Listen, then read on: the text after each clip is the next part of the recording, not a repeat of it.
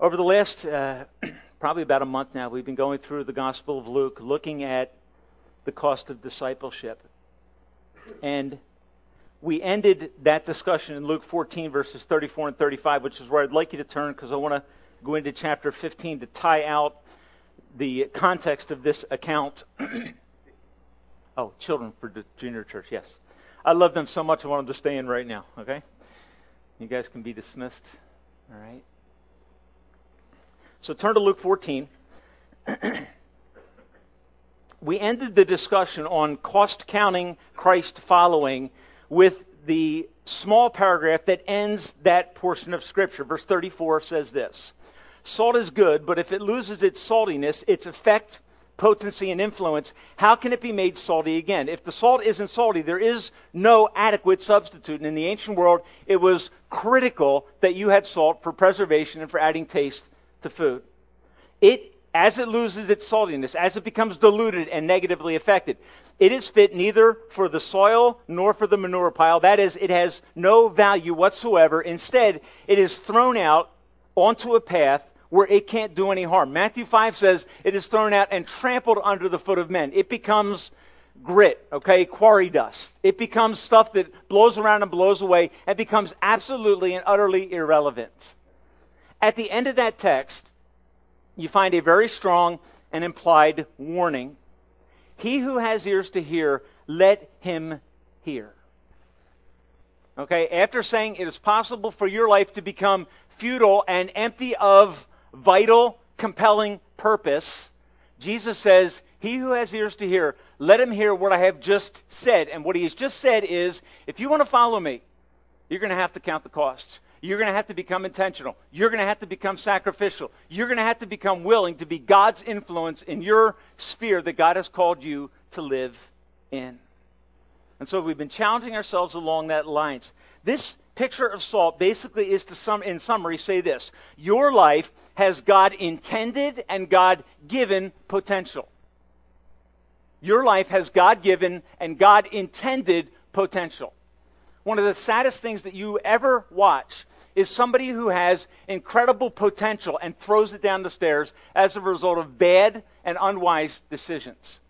We watch that probably most frequently in our culture, an area that captures our attention, the area of athletics. We watch incredible athletes sacrifice unbelievable potential for the most foolish and temporal pleasures. And when you watch that happen, and you can think, I'm not going to give any names because you should be able to think of names of star athletes who have had an incredible impact on their culture. And then, because of sensual or sexual or uh, substantive pleasures, have thrown their influence down the stairs. And here's the word that comes to mind. And here's the statement, the question, or the, the kind of the exclamation that you give. Here's what most people say What a waste! What a waste! So much potential, so much ability to influence and impact the culture, and wasted, wasted. Can I say this this morning? I do not personally want to get the end of, to the end of my life and find out that I have wasted it. I don't want to get to the end of my life and find out I wasted it. Here's what the Apostle Paul said Paul said, The compelling purpose of my life is to hear from the Father, Well done, good and faithful servant. So you are the salt of the earth. Matthew 5 extends it. You are the light of the world. You are God's influence in a fallen world. You are the people that God wants to use to make a difference. Don't waste your influence. Make your life count for the glory of God, which will mean intention, which will mean sacrifice, which will mean incredible effort, because what you have entered into is not a sprint, it is a marathon. Jesus said to his disciples, If you're going to come after me, if you're going to follow me. These are the qualifications that must be fulfilled in order to finish the race. My daughter Erica, I, as far as I know, ran a marathon this morning, okay? Haven't heard from her yet. Doesn't answer her cell phone. Okay? I can tell you this. She has spent the last year in preparation for that day. Because here's what happens. If you show up in a marathon with no practice and no preparation, you're going to die. Okay? You're just not going to finish the race. You're going to be like the man who built a building and didn't draw up a budget and he got halfway done and found out I can't complete the task. Okay, it is when you say yes to Jesus, you say, Yes, I will follow you. It understand this. It is going to cost you. But the cost of being an influencer for the kingdom of God is always worth paying. So here's the question I ask you God created you with a purpose.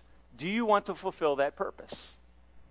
And I think you should seriously contemplate the question Do I want to spend my life with nothing to show, or do I want to invest my life in a purpose that will last forever? See, folks, that's the choice that we have to face. I can spend my life pursuing a lot of things, and I'm going to tell you this there are a lot of things that your pastor likes to do. Okay, I I have so many things I like to do. Too many things.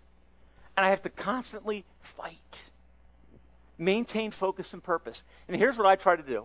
Okay? In the people say, Do you have a hobby? I said, No. I have hobbies. Okay. In every area of your life, in every sphere of influence, in every passion that God has given you to live, wrap the gospel into every part of it. See, it's not that the things that we do are wasted time. If we wrap kingdom purposes into them, we will find that our influence is amplified and that our impact for the kingdom of God begins to multiply. And it is the greatest joy to find your life making a difference in someone else's life for the glory of God. Okay, I'm going to tell you this. Everything else you live for, when you're on your deathbed,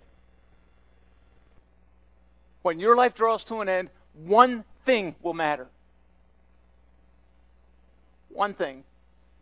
It's the thing that mattered to Paul at the end of his life. You know what he said? He said, Timothy, come to me. And come quickly. You know, folks, I have never, beside the uh, bed of a person that is dying, had them ask for their checkbook or their motorcycle. It may happen someday.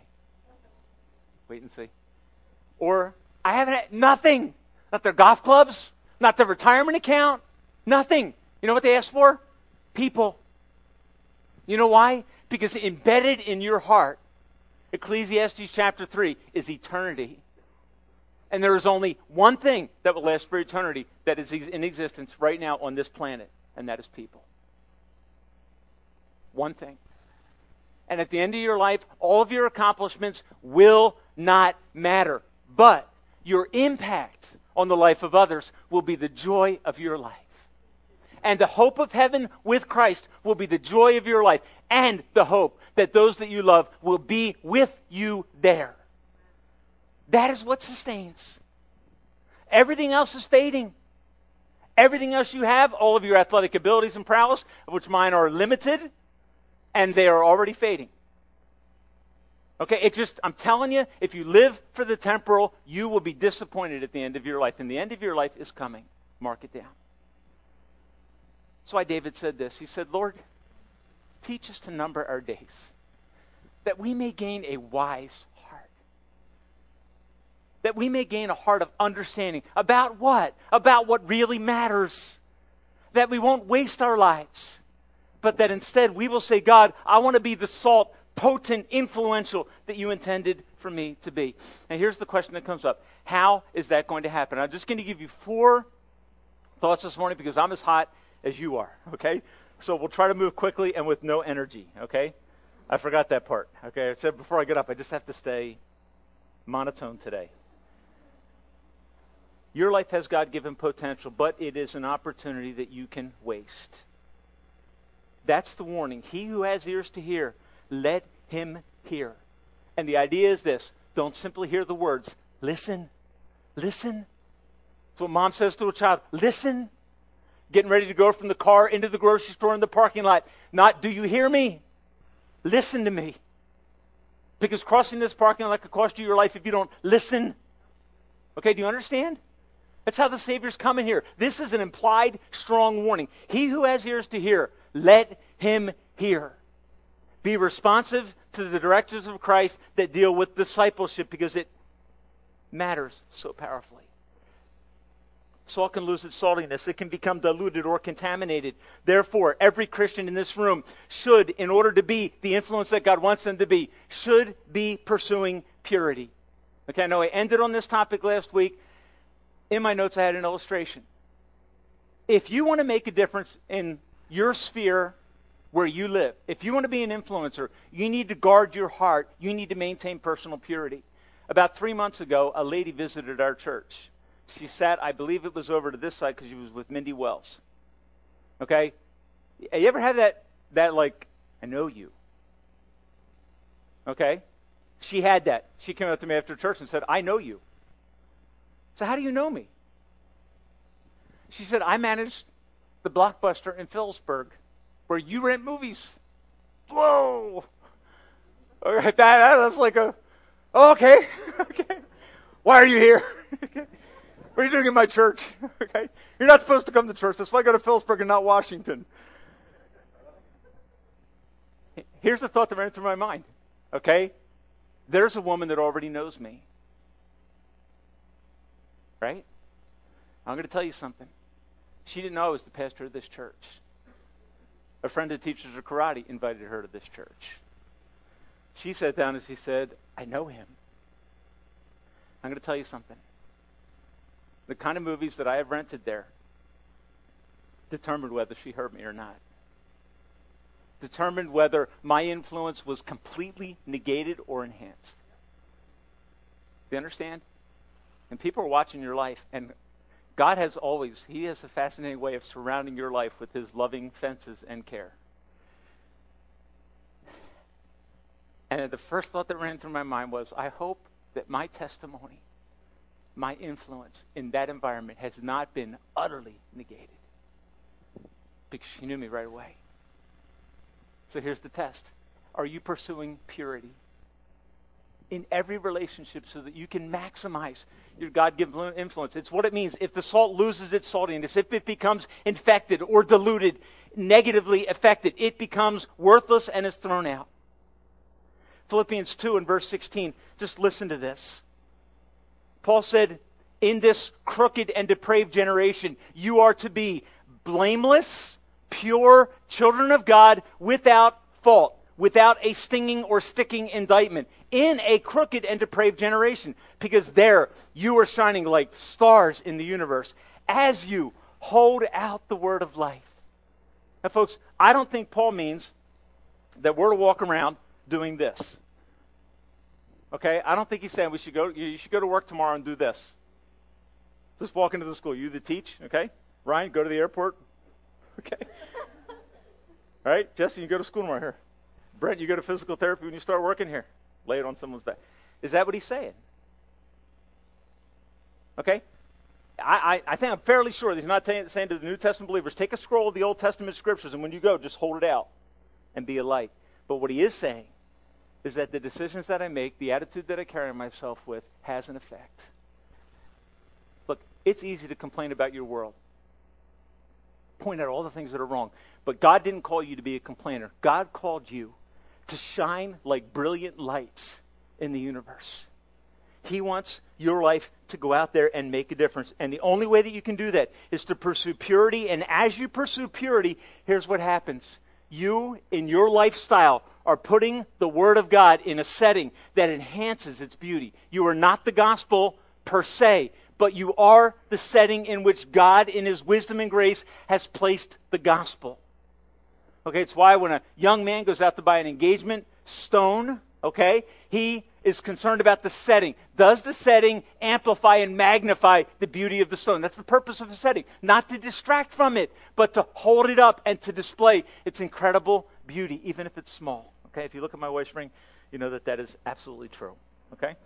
In fact, she's getting it worked on, okay, to make it a little bit nicer. The fate of our light the fate of our influence is always almost indiscernible and slow. You need to be passionate and pursue purity. Because your life is the setting in which the Word of God is seen. The setting can distract from the beauty of the gospel. Be sure you live a pure life for the glory of God. Be careful how you live. Secondly, this thought be sustained and saturated in prayer. And I just feel the need to tie this into this discussion because I don't want you to think that by sheer will, you're going to make a decision today to say, you know what, I'm going to go out of here and I am going to be an influence. In your flesh, you cannot do it. Paul said this. He said, If by the flesh we put to death the deeds of the flesh, you will die. But if by the Spirit you put to death the deeds of the flesh, you will live. You will make a difference. Okay? God does not want you to live the Christian life alone in your own strength. He wants us to experience a committed, crucial pattern of prayer. Because if you talk to Him on a daily basis, He will infect you with what He loves. Here's my compelling statement to you don't try this alone. Don't say, okay, I want to make a difference. If you do this simply because you want your life to matter, you want your life to have a purpose, it will fall short. You need to do this Christian living for the glory of God. To go out and say, God, I want my life to be used by you. We have a tendency in American Christianity to allow busyness and preoccupation with personal pursuits to kill this habit in our life. And the results are far more devastating than we can even imagine. And I'm going to tell you right now, as your pastor, I wrestle with this because I am so easily pulled off the task. Because my mind is constantly racing. We need to set up patterns of prayer, spending time with God, saturated. Because if I don't saturate my life with prayer, here's what will happen you will never attempt a great life for God because you'll know from past attempts that you can't do it. And you will tend to live a very frustrated life. We have a tendency in many aspects of American Christianity to live a life that can be done in our power with our resources. Okay, we tend in our Christian experience to live at the limit of what we can do. When we pray, we begin to experience what God can do. Okay, so don't live a limited, a restricted life with a governor on it. Live a life that is filled with the Spirit because it is saturated with prayer and seeks the power of God and says, God, I can't, I know what you want me to do, but I can't do it. I want to go into school. I am positive. There are teenagers sitting here who have gone into school recently and said, God, I want my life to make a difference. And what I beg of you as teens is pray and pray and pray as if it all depends on God. Just pray and pray and pray. If the Apostle Paul could say this, listen to this Colossians 4 and verse 2 Devote yourselves to prayer, be watchful and thankful, and pray for us too, that God may open a door for our message so that we may proclaim the mystery of Christ, for which I am in chains. Pray that I may proclaim it clearly as I should. What is Paul saying? I can't do this. God called me to proclaim the gospel, and I can't. Pray that I will proclaim it boldly as I should. Ephesians 6. Pray for me also, that whenever I open my mouth, words may be given to me, so that I may fearlessly make known the mystery of the gospel, for which I am an ambassador in chains. Pray that I may declare it fearlessly. That blew my mind two years ago when I studied through Corinthians. The Apostle Paul, bold, strong, persistent for Christ, cries out to the church in Colossae, cries out to the church in Ephesus, pray for me that I will declare the word of God boldly as I should. What is his fear? It is the same fear that you and I wrestle with. If I engage someone in a conversation, gospel centered, will I know what to say? And will I declare it boldly and clearly? Or will I fall down? That's our fear. That's why most of us never open our mouth about the most important message that we could ever share the glorious gospel of Christ. The result of prayerlessness is that we always attempt a weak life. We never go beyond our personal resources. We never allow ourselves to step into a place where we're unsure. Can I give you this challenge from an interaction I had with a new disciple this week who was sharing with me how he was attempting to share his faith with people at work? He's a new Christian. Know what I said to him? I said, hey, man, you need to wait till you're in Christ a little bit longer before you start sharing your faith. All right? Is that what I said to him? I hope not. I was sharing that with someone else, a friend at Men's Bible Study, and I said, this, this guy's a new believer, and he thinks he should be out sharing his faith. And I told him he needed to wait. And this brother is a sincere, wonderful Christian man. He said to me, You shouldn't have told him that. okay, he gets it. No, you know what? If, if God saved you, you have enough to say. If you know that you were a sinner, lost and bound for hell, and you know that a Savior died on Calvary's cross to pay the price for your sin, it is not a matter of knowing enough. It is simply a matter of prayerful obedience. It is simply a matter of saying, God has given me a message, He has called me to share it, and He wants me to go out and make a difference in my sphere. The only way that will happen, I am confident, is if you are prayerful about it on a regular basis. Here's the question for you Do you plan to attempt and do anything that takes you beyond your personal resources? Are you willing to step into a relationship where you know I don't? And God, look, I want to tell you something. If you ever call me for help, for counsel, on my way to your house, you know what I'm crying out to God saying? I'm saying, God, I don't know what to say to someone. I don't have an answer. But you know why I'm going? I'm going because it's what God called me to do. Just, you told me to go do this. I don't know why you asked me to do this. I don't know why you chose me to do this, but I'm just, I'm simply going to go and do what you told me to do. Folks, listen. Jesus said to his disciples, they're going to drag you before magistrates. This is in the early church, and this is true in the vast majority of the unevangelized world today. When people place faith in Christ, they do it under threat and under personal loss, some of their own lives. I read one account this week of a pastor and his wife, can't remember the country, both drug out of their house and killed. Abducted, found later, dead. I'm not afraid of that happening to me. Not where I live. I'm afraid of whether people are going to like me or not. And so I stay silent about what matters most, and I never attempt anything that takes me beyond my personal ability. May God help us. May God help you personally to say, God, drag me beyond my resources. I want to tell you something. When you start living the life, that intentional, cost counting, radically committed life, you will experience a joy that is just utterly unbelievable because what you're going to have to say at the end of the day is this I didn't do that. I couldn't do that. I sat last Sunday with the couple that visited us, Bill and Sue, the husband's and wife's name. Bill's sister, Jane, came with them to church. We went out to eat after church. Had a gospel conversation that lasted well over an hour and a half. You're surprised I could talk that long, right? It was interactive. At the end, I said to Jane, I said, Jane, why don't you lead us in prayer? Now, she told me her story. Her story is I trusted Christ 17 years ago, 30 years old. I lived a reckless, self centered, self abandoned life. And God got my heart. She, and she's been praying for her brother and sister in law for 17 years. She bowed her head. You know what happened? Tears of joy. The reason I shared that story with you last week is not to make me look good. Here's the reason.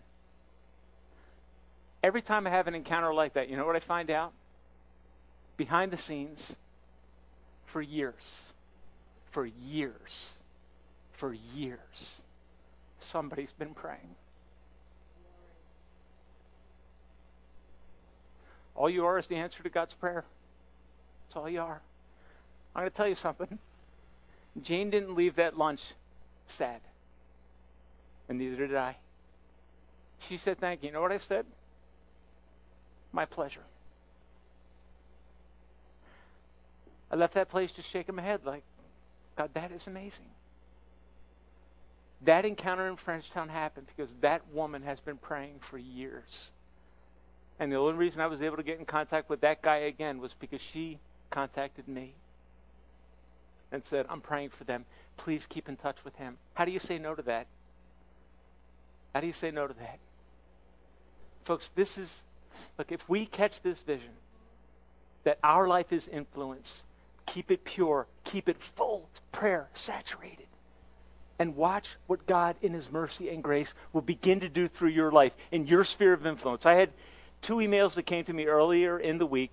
People were expressing situations that God put them in this week where they had an opportunity to make a difference, and they took the opportunity, and they were not disappointed. God wants to use your life. It must be prayer saturated in order for it to be a useful life. I turn your attention just real quickly to chapter 15, verses 1 and 2. The text says, Now tax collectors and sinners, and I want you to see the connection here. Go out and evangelize, be salt and light. Now tax gatherers and sinners were, were all gathering around to hear him. But the Pharisees and teachers of the law muttered, This man welcomes sinners and eats with them. He welcomes sinners and eats with them. He cares about them. And in the New Testament time period, the acceptance and invitation of someone into your house for a meal was called table fellowship. In the Middle East, when you invite someone into your house, what you are saying is, I receive you as a guest in my house, and I honor you as a guest in my house. That is what the sinless Son of God was doing with the worst of the worst. With tax gatherers and people that had the reputation of being sinners. To them, he went and spent time and was willing to engage in their lives. And the question that comes to my mind is this why? Why did Jesus do that? The next three parables that are listed in Luke 15 answer the question why. And the answer to the question is this passion. The life of Jesus Christ was characterized by an absolute and incredible purity. It was also a prayer saturated life because every time he was attempting something great for his Father, he went into a time of prayer and asked for the Father's help. Because he lived with a passion that those that are lost would be found. And in order to express that passion, Jesus shares two very simple parables one about a lost sheep, one about a lost coin. Now, if you've ever lost something in your life, which I have a lot of experience with, okay? If you've ever done that, there is this, this kind of dissonance in your life, this disconnect in your life that it, it's like an, an, an angst that you feel that it's lost, and you're saying, I got to find that. Now, I get over that quickly because my mind goes on to the next thing, okay? Last year at the Christmas, a year ago now, I lost my camera at the Christmas dinner, okay? Three months later, I started thinking about that. Came to the school office and I said, Did you guys find a camera like three months ago? And they're like, Yeah, it's got your pictures on it. Because I'm thinking, Why do not you call me? so they gave me my camera. I went skiing with uh, my wife and another friend, took the camera. Okay? Well, last March, I couldn't find my camera again. I didn't find my camera again until I went skiing again this year. Okay? Now, all the time I'm saying to my wife, it's kind of weird. I, I, I had my camera. I lost it. I found it at the school. Incredible set of circumstances. And what did I do when I found it? I called her. Why? Because that loop got closed. I misplaced my camera. They found my camera. Okay, when, when I when I got it into my hands and I looked at a couple pictures, like, that's my camera. Okay, I didn't keep that to myself. I called my wife and said, I found my camera. And then I lost it again. Then I'm downstairs rummaging around in my, in my ski bag getting ready to go skiing. And when I found that, it says, oh, there it is, and set it to the side. No, you know, no, because that, that dissonance, that lostness of something, when it's found, it, there's this thing that wells up inside of you. This, I got it, I got it back. I was thinking, why don't you like duct tape it to your wrist or something? Right? It's this, and you know this. Okay, I was talking to a friend this, this week. I'm not going to mention his name because it's make him look bad. He said, I had lost something in my keys to my car in my house. I wasn't going to leave my house until I found those keys. I think he told me it was three hours. His wife was like, Would you just leave? Okay? Just, I got to fight because there's this dissonance. Jesus lived with the dissonance, with an unfilled void. You know what he saw it? He saw the lost. And to express his heart, his passion, and the heart of God, he told two stories. He told the story of a shepherd who had a hundred sheep. He comes back to the fold and he does the count, which is what they would always do count them going in. 99. How many were missing? One. You know what the story says? Won't he? And, and it's just the way Jesus sets up a, it's a parable, it's a story that he's creating to communicate a truth. Won't the shepherd, who he counts 99, he says, no, close enough. No, in the story he says he couldn't deal with the dissonance, with the emptiness, with the thought that one is out there. And so what does he do? He parks the 90 and 9. And he goes on a deliberate, intentional search. And it says he searched until he found it. And when he found it, he came back with great rejoicing. And then there's a story of a woman who has 10 coins of great value, probably a day's wage at that time. she loses one of the ten coins. And she, the Bible says she lights a lamp and she starts sweeping up the whole house. What is she doing? She's looking for the coin. She's dealing with the dissonance. Something is not right. And when she finds the coin, and the, the parable is to kind of elaborate the joy. That's the purpose of the parable, to paint a truth about heaven in terms of earth. He says, when she finds the coin, she calls together all of her friends, which is the weird part of the story, isn't it? But Jesus is trying to elaborate a greater truth. And at the end of each parable, she finds the coin, she calls a party. He finds the lamb, and he calls a party, a celebration. And then I love this. He says, in the same way, there is joy in the presence of the angels of God over what? One sinner that repents.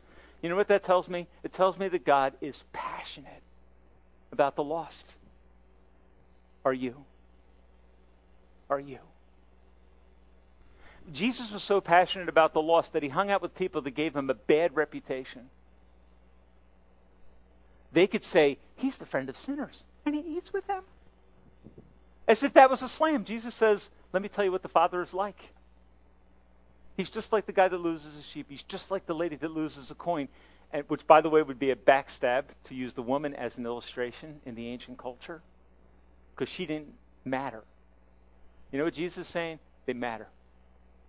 The guy matters, the girls matters. He just so carefully ties together that story. And at the end, he says, You know what? In the same way, what is Jesus saying? He's saying the joy in heaven over the repentance and salvation of a sinner is like that party. Now, when you read the story of the party, guess what? It's extravagant, especially the one at the end of chapter 15. You know what Jesus is saying? It's like that. Meaning what? Oh, it's so much better in heaven. It's like that, but it's nothing like that. Do you understand? It's like that but it is so much better. Folks, do you understand this? The day that you got on your knee and confessed your sin to Christ in your heart and repented of your sin and trusted the Savior, heaven threw a party? For who? For a sinner, for a rebel, for one that was lost and now is found. I mean, that's the that's the heart of God. There are stories that talk about loss about a diligent search, and about an unbridled sense of rejoicing because someone who was lost is home. Folks, let this sink in. And I remind you of Father's joy in heaven. This is Father's heart, and it that passion of Christ that led him to spend time with unseemly types is the passion that should unleash us to go out and say, I want to be salt. I want to be a cost counting follower of Christ because there is something out there that matters to God and it has created in his heart a dissonance. It's the same thing that you find in the book of Genesis, chapter 3, isn't it? Adam and Eve sin. God comes in the cool of the day saying, Adam, where are you? Something is lost. And there is a moment of restoration and reconciliation that is glorious and beautiful and to cause us to celebrate. This is the heart of Father. And when the lost is found, what happens? What is he passionate about? He throws a party. And here's the way it works in Zephaniah 3 The Lord your God is with you, he is mighty to save you. He will take great delight in you. He will quiet you with his love and rejoice over you with singing. Folks, do you understand that the God of the Old Testament is the Father in heaven that Jesus is talking about in Luke 15? That the Father in heaven who rejoices over the lost that are saved is the same Father in Luke 15 who rejoices when what is lost is found and when his rebel son comes home? Are you passionate about what God is passionate about? If you are, you will pursue purity. You will cultivate a passionate prayer life. And I mean this just to be the norm of your life.